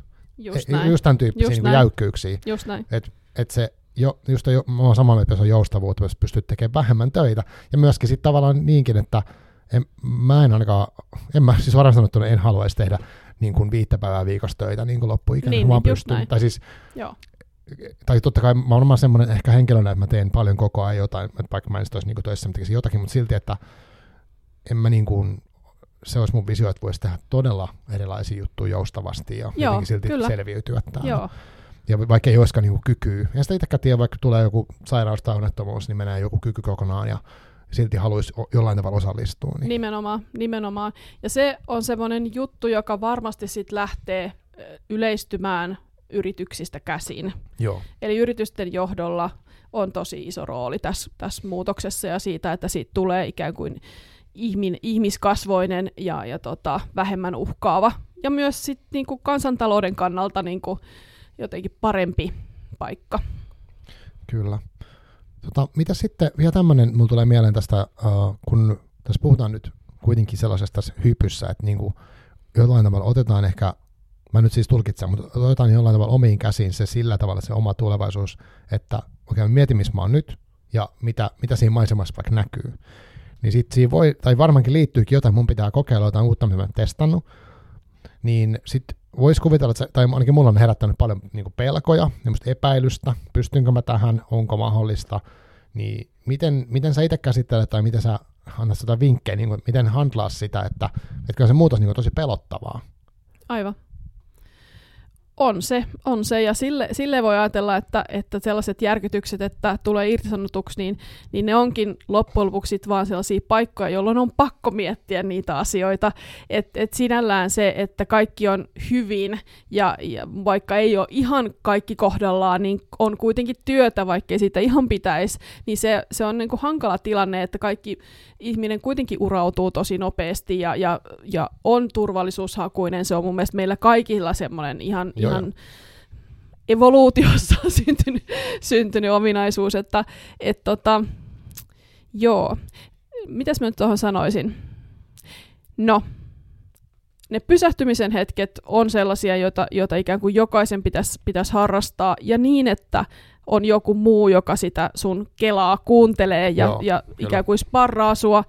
Parhaimmassa tapauksessa se rohkaisee sua ja auttaa sua näkemään sen tilanteen, oli se kuka tahansa siinä ympärillä, niin selvemmin. Että kyllä, kyllä meillä ihmisillä on hirveän, hirveän voimakas taipumus jatkaa sitä, mitä, mitä me ollaan tehty aina. Joo, joo. Et, tota, et mullakin siis luojan tähden mä saattaisin vieläkin olla aikauslehtifirman toimitusjohtaja, jos, jos, tota, jos median murros ei olisi, ei, ei olisi kolhassu niin. niin kova, että et, tota, mä en olisi varmaan lähtenyt siitä sen takia, että mä olisin tuntenut velvollisuutta ja vastuuntuntoa niitä ihmisiä kohtaan, jotka mä oon palkannut. Et mä saattaisin olla siellä, siellä vaan niin velvollisuuden tunnosta ja vastuusta niistä ihmisistä, että et on se, on se, tota, on se sellainen se, se tavallaan se edellisen tekemisen jatkaminen, että se on meillä, meidän pitäisi oikeasti niin kuin myös ehkä harjoittaa mieltämme sellaisiin hyppyihin niin kuin tietoisesti, jotta Joo. se ei sit, kun niitä kuitenkin tulee, että elämähän niin kuin vääjäämättä pitää sisällään muutoksia meille kaikille, ja meidän kaikki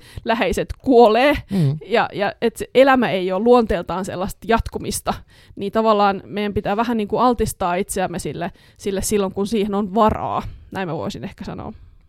Mm mä mietin sitä, että esimerkiksi mitä voisi tehdä, niin tota, ottaa tuossa kirja ja sopii jollain porukalle. Se voisi olla mielessä hyvä lukupiirikirja, että, että niin kuin, jos mulla olisi lukupiiri, niin mä voisin ehdottaa vaikka että otetaan tuo kirja, luetaan se, ja sitten vitetään semmoinen niin kuin, semmoinen työ, työ, ammatillinen identiteetti niin kuin ilta, että syödään jotain ja sitten jutellaan, niin kuin, siinä voisi antaa toiselleen niin kuin, vaikka niin kuin kertoa, että miten näkee sen toisen työelämän, koska... Vau, wow, ihana idea. Joo, joo, mutta siis se tuli vaan mieleen nyt, joo. siis ja tämä ei mikään maksettu mainos, vaan että, että se voisi olla toimivaa, koska mä Joo. jotenkin uskon, että, että okei, itse on tärkeä miettiä omia juttuja, mutta sitten kun saa toiselta semmoista niin kuin peiliä siihen omaan puuhaan, niin se voi olla tosi niin kuin antoisaa. Toi on erittäin hyvä idea, joo, kyllä. Joo, toi on jo, sä oot vienyt tuota ajatusta paljon pidemmälle, kuin, mä, mä olisin voinut suositella tuota tuossa kirjassa, jos mä olisin tullut ajatelleeksi tota. Ah, niin, joo. joo mutta siis koska sitten tuli tuosta sun valmennuksesta tästä mieleen tavallaan, että siinä on se joku porukka, ja sitten on tämä teema, ja sitten hetki aikaa keskittyä. Että, se niinku, että tavallaan musta tuntuu, että itse on kokenut ainakin sillä, että, että okei, se urautuminen on yksi, ja sitten toisaalta se, että jos vaikka ahistaa vähän se työ, niin sitä helppo, helppo pitää itsensä niinku, tavallaan kiireisenä ja semmoisena, no mulla on tässä kaikkea hommaa, mä teen, harrastan tota ja teen sitä ja tota, tota ja sitten mä en niinku, ikään kuin mukamas kerkii pysähtyä. Vaikka Joo, ehkä se näin. saattaa vähän vaivata se, mutta se ei vaivaa tarpeeksi, mä tekisin sen. Mutta silti mä uskoisin, että se voisi olla tosi kivaakin semmoinen kelaaminen hetkeksi. Joo, Ilman, kyllä. että tarvitsee miettiä, että okei, nyt mun pitää tehdä iso muutos, mutta voihan se johtaa siihen, että okei, no sitten myyn ne kaikki kammat menee.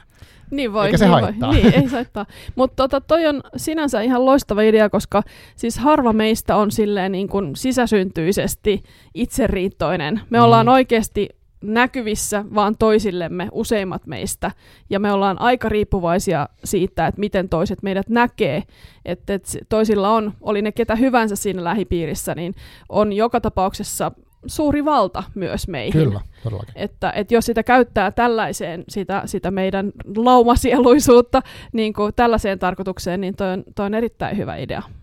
Joo, ja muutenkin mä olisin miettinyt sitä, että tai en ole mitenkään erityisen miettimään, mutta tuli mun mieleen, että äh, tässä kun tota chat, chat GPT-keskustelua ja tavallaan nyt, nyt voisi vaikka sanoa silleen, että joo, että kaikki työpaikat korvataan chattibotilla tai tälleen, ja miksi ei, mutta sitten siihen jää se inhimillisyys, on just tota, niin kuin toisen näkemistä. Ja sitten mä, mä jotenkin, mun utopia olisi se, että, että me vähän siirryttäisiin niin kuin sellaiseen niin kuin yhteisöllisyys 2.0, eli ei semmoiseen kuristavaan yhteisölliseen, että kaikkien pitää samanlaisia näin, vaan että että jotain tämmöisiä pieniä yhteisöjä, mitkä tukee toisiaan, niin on, on silleen niin kuin, toivotaan tervetulleisuudet ihmisten muuta. Ja, ja tota, sitten niissä olisi semmoista positiivista peiliä niin toisille. Siis tämä on just utopia. Joo, kyllä, toi on tosi, tosi hyvä ajatus. Että tota, niin kuin tavallaan synkimmillään hän, meidän tulevaisuus on sitä, että me kysytään chat GTPltä, että mitä mun täytyy tehdä. Ah, joo, niin, niin voihan sitä chat GTPltä niin. muuten kysyä. voi kysyä. Totta. Laittaa sinne oma, syöttää sinne niin työhistoriaan, että no mitä mun kanssa duunaa. Sitä voisi kokeilla Joo, myös. mä en ole Mutta siis just yritin ehkä sanoa sitä, että, että ihmisenä se, mitä voi tehdä, niin on olla ihminen niin kuin tavallaan to, to, toiselle ihmiselle tai kohdata sen VS sitten se kone. Ainakin toiseksi vielä. Erittäin hyvin sanottu. Kyllä, kyllä mä uskon, että, että suurimmalle osalle meistä, vaikka me kuinka pelattaisiin kaikki päivät, päivät jossain virtuaalitodellisuudessa, niin kyllä, kyllä mä uskon, että se voima, joka, joka on toisella, toisen ihmisen läsnäololla, kyllä säilyy. Hmm. Siis silleen, se on meillä vaan, vaan niin kuin perimässä. Joo, ja mä sanon tämän siis introverttina sellaisena ihmisenä. Mut joo. niin, se ei olekaan itse asiassa tekemisissä sen introverttiyden mm, tai niinpä. extroverttiyden kanssa kyllä. se, että minkälainen, minkälainen merkitys meillä on toisillemme. Aivan, kyllä, joo. Tota, mm, mitäs sitten, uh, ehkä vielä semmoinen, niin oot sä nyt, miten sä oot, minkälaista vastaanottoa sä oot saanut tästä kirjasta? Onko joku, mikä on jäänyt erityisesti mieleen, tai semmoinen, onko ollut yllättäviä uh, kokemuksia kirjan tiimoilta? No kun mä en ole aikaisemmin julkaissut kirjaa, niin mulle, mulle on ollut tosi suuri yllätys se, että sitä luetaan ja sitä, siitä saa palautetta siis Instagramissa ja Facebookissa ja linkkarissa, että mulle se on ollut siis suunnattoman niin kuin, ilahduttavaa. Kun en mä tiedä, siis teen, mä itse sitä myös toisille, mutta mm. sitten kun se tulee omalle kohdalle, että kymmeniä ihmisiä kertoo, siis ei sulle, vaan siis omassa, omassa fiidissään kertoo niin. lukeneensa sun kirjan ja, ja mitä, mitä ne on siitä saanut, niin se on kyllä siis ihan, ihan tota, se on sen väärti, sen kaiken tuskan väärti, mitä, mitä se kirjoittaminen teetti. No mitä sitten nyt sun tulevaisuudesta sen verran, että meinaatko kirjoittaa lisää kirjoja? No mulle oli siis yllätys se, että kirjoittaminen oli, oli aika mukavaa. Se oli aika kivaa ja siinä, siinä tuli sellaisia vapauden kokemuksia, joita mä en arvannut, että, että siinä on. Mä en ollut siis kirjoittanut mitään muuta kuin presentaatioita parinkymmenen vuoteen, että, että mun, mun, mun toimittajaurasta on siis todella monta vuosikymmentä aikaa, että sinänsä, sinänsä ei ollut mitään, mitään sellaista pohjaa. Et kyllä mä haluaisin voida ottaa niin paljon vapaata töistä, että, että mä voisin sen kirjoittaa, että, että ehkä toista kertaa mä en yritä tehdä sitä työn ohella niin kuin tämän kirjan, että tässä oli, mm. tässä oli kolme ja puoli viikkoa kirjoituslomaa ja loput sitten, loput sitten tota, viikonloppuisin ja lomilla. Just näin, just näin, joo. Joo, siis voin kuvitella, että se on työn ohessa kova rypistys. Tota, mitä sitten, oletko niinku no, no tästä voisi tehty jotain kysyä, tämän kirjan tulevaisuudesta mietitään paljon, että onko kirjoja tulevaisuudessa. Mä luulen, että niitä vielä jonkin aikaa on, ja jos sä meinaat kirjoittaa, tai aiot päätät kirjoittaa lisää, niin varmasti niitä vielä painetaankin. Mä uskon, että tässä aikavälillä. No ehkä mun täytyy pitää kiirettä, koska... niin, koska jos ne lopettaakin sen painamisen. jos Totta. ne lopettaa, että sitten tulee vain digitaalisia kirjoja. Niin, tai pelkkiä mm. äänikirjoja esimerkiksi tai jotain vastaavaa. Niin just. Uh, mutta onko sulla sitten itsellä, sä, lu, minkälainen lukija sä oot, tai onko sulla lukeva elämäntapa? On mulla kyllä. Mä oon, mä oon tota, Mä oon sellainen hyvin ö, sitoutunut lukija, että vaikka mulla olisi mitä, minkälainen työpäivä, tämä on ehkä vähän varoista sanoa tälle julkisesti, vaikka mulla olisi mitä seuraavana päivänä, niin jos se kirja on hyvä, niin mä en kyllä laske sitä käsistäni ennen kuin mä oon saanut sen loppuun. Et mä, mä en ole sellainen ikään kuin pätkälukija, että mä voisin säästellä sitä kirjaa. Ja juurikin, juurikin tota, juurikin, no yleensä mä säästän sen vuoksi kirjan, kirjan lukemiset viikonloppuun tai, tai perjantaihin tai näin, mutta, mutta tota, oikeastaan kaiken suhteen vähän sellainen lukija, kun ihmiset on niin kuin Netflix binge-tyyppisiä, että mulla on semmoinen binge-lukijuus. Ah, onko sun lähiaikoina ollut joku semmoinen kirja, mikä on ollut jotenkin tosi kiehtova tai tehnyt vaikutuksen? On. Ja jolle kävi nimenomaan just silleen, että mä olin suunnitellut tekeväni, tekeväni äh, lomalla kaikenlaisia asioita, mutta sitten mm. mä teinkin vaan sen yhden asian. Ja, ja sitten tota, jopa niin, että et mitä mä en yleensä tee, että mä en yleensä harpo, harpo silleen, tota, niin kuin kirjaa loppuun, mutta nyt mä tein sen, ja, että mä harpoin sen loppuun, ja sitten mä palasin siihen vielä uudestaan lukemaan niitä vaiheita erikseen. Okay. Okei, tämä on kiinnostavaa. Kohta paljasta, mikä se on. Kohta mä paljastan, mikä se on. Mä voin katsoa sillä aikaa, tota, kun sä saat auki ton tota, systeemin, niin katon kanssa omat kohdalta, että olisiko mulla jotain, mitä vinkkaisi. Tuo oli hauska toi, että kerrot, että sä luet niin kuin loppuun, vaikka sitten, jos jää tolleen... Joo. mun on pakko lukea kaikki aina loppuun. Joo, mä oon lukenut pari tämmöistä runokirjaa, mutta, mutta, mutta mikä on semmoinen, niin mikä on viimeksi? No, Kerro tota, vaan, kun sä, joo. aikaisemmin. Se Me tämmönen... siis puhelimet tässä, joo, että saa kaivettua nämä kirjojen tiedot. Sen, sen kirjailijan nimi on Lydia Sandgren, ja se kirja on nimeltään Läpileikkaus. Mä luin siis ihan sen suosituksen pohjalta, tota, Niina Karjalainen, VSOin kustannustoimittaja, suositteli sitä, sitä tota, vaan sille ohimennen kevyesti, ja, ja siinä olikin sellainen, sellainen vanhanaikainen voisiko sanoa, ehkä vähän ladattu termi, mutta semmoinen vanhanaikainen juonen kuljetus kolmesta ystävyksestä, joiden elämät kietoutuu ja vie erilleen ja, ja kuolemat kietoutuu ja, ja tota, kaikki kietoutuu. Et se oli, se oli tämmöinen niin kuin, niin kuin nuoruudesta vanhuuteen semmoinen näiden kolmen ihmisen kohtalot. Ja siinä tietysti oli yllätyksiä siinä kohtaloissa, että, että no tässä sanotaan tässä, tässä kyllä, että mä en spoilaa mitään, että sanon, että, että kaksi näistä menee naimisiin, kun, ja sitten yksi, he, siis tämä na, nainen, joka menee naimisiin tämän miehen kanssa, niin hän katoaa kesken kaiken. Oho. Ja sitten puolet siitä kirjasta on sitä, että nämä lapset yrittää löytää sitä naista, ja löytää tai siis ei kun ei, ei sitä mutta siis tota, että siinä on tämmöinen jännä salapoliisi tyyppinen asetelma, vaikka se on ihmissuhteita käsittelevä kirja ja menneisyyttä ja mitä tapahtuu ja kuka tulkitsee menneisyyttä oikein ja kuka väärin. Ja... Okei, okay, kuulostaa kiinnostavalta. uh, on, onko sä sille, että sä luet vai kuuntelet? Vai teet sä molempia? Mä luen. Joo. Mä, mä, tota, mä en voi oikein, niin kuin, mulla ei ole tapaa suhtautua siihen, että joku muu sanelee sen mun lukemisen rytmin. Just näin. Joo. Se on yksinkertaisesti niin. Mä haluaisin osata kuunnella enemmän, mutta mä osaan kuunnella podcasteja ja, ja tota radiojournalismia ja muuta. Mä en kyllä oikein ole tottunut siihen kirjojen kuuntelemiseen. Mulla on vähän sama, koska mä, mun lukemisen nopeus vaihtelee tosi paljon sen mukaan, miten se teksti jotenkin vetää. Ja mä saatan olla todella nopea tai sitten aika hidas, mutta jos joku toinen just tekee sen, niin sitten mä joudun niinku, no joo, mä ymmärrän, mitä sä tarkoitat. Tota, mulla on tämmönen mikä oli siis tosi kiehtova kirja. Mulla oli vähän yllätyskin itse asiassa, että uh, tämä aihe on mulle aika vieras, mutta siis tämmöinen kuin Sokea piste, dokumentaarisen el- valokuvan etiikka, Silla Simone on kirjoittanut. Eli hän siis uh, kirjoittaa siihen, mitä hän, mitä hän kuvasi, tota, tai siis käsittelee dokumentaarisen valokuvan etiikkaa, siis mikä on, Joo, mikä on se niin kuin va- valokuvaajan positio siihen aiheeseen, ja, ja mitä jos se aihe on semmoinen jotenkin pahennusta herättävää, vaikka miten hän suhtautuu siihen, mm. se on neutraali ja, siinä on tosi paljon semmoista eri näkökulmaa kelattu. Se oli jotenkin tosi kiinnostavasti kirjoitettu, että mä tykkäsin siitä. Joo, sä, sä luet kyllä tosi monipuolisesti kirjallisuutta, täytyy sanoa. Joo, siis se on mun semmoinen niin kuin, uh, ihanne, että mä lukisin, tai haluaisin lukea mahdollisimman monipuolisesti. Ja sitten toinen, mikä oli myös tämmöinen aihe, mitä mä en itse olisi missään tapauksessa, niin kuin mulla olisi ehdotettu tätä, mutta tämmöinen kuin myötäjäiset, Siru Aura, on kirjoittanut, se kertoo intialaisesta myötäjäisväkivallasta. Eli siis, että se kuulostaa niin kuin, no se on kamala asia tietenkin sen, mutta se on kirjoitettu tosi kiehtovasti niin kuin tavallaan fiktio, mutta todellisista ongelmista. Eli siis myötäjäisväkivalta on sitä, että, että tota, nainen luvataan na, niin kuin naittaa jollekin miehelle, ja sitten se mies niin kuin saattaa tehdä niin, että se joko se pyytää myötäjäisiä jotenkin, että antakaa rahaa, koska mä menen naimisiin, tai sitten se vaatii sitä ja niitä ei annetakaan, ja sitten tekee jotain kamalaa sille vaimolle. Just näin, Mutta siis se, se liittyy siihen kastijärjestelmään, se liittyy niin semmoiseen vanhanaikaiseen meininkiin siellä, ja sitten siinä kirjassa kerrotaan niin naisjärjestöissä, mitä ne toimii siellä, mutta semmoisen tosi intensiivisen tarinan kautta. Mutta sähän luet, mä oon ymmärtänyt näin, että sä luet aika paljon tasaisesti sekä romaani- että tietokirjallisuutta.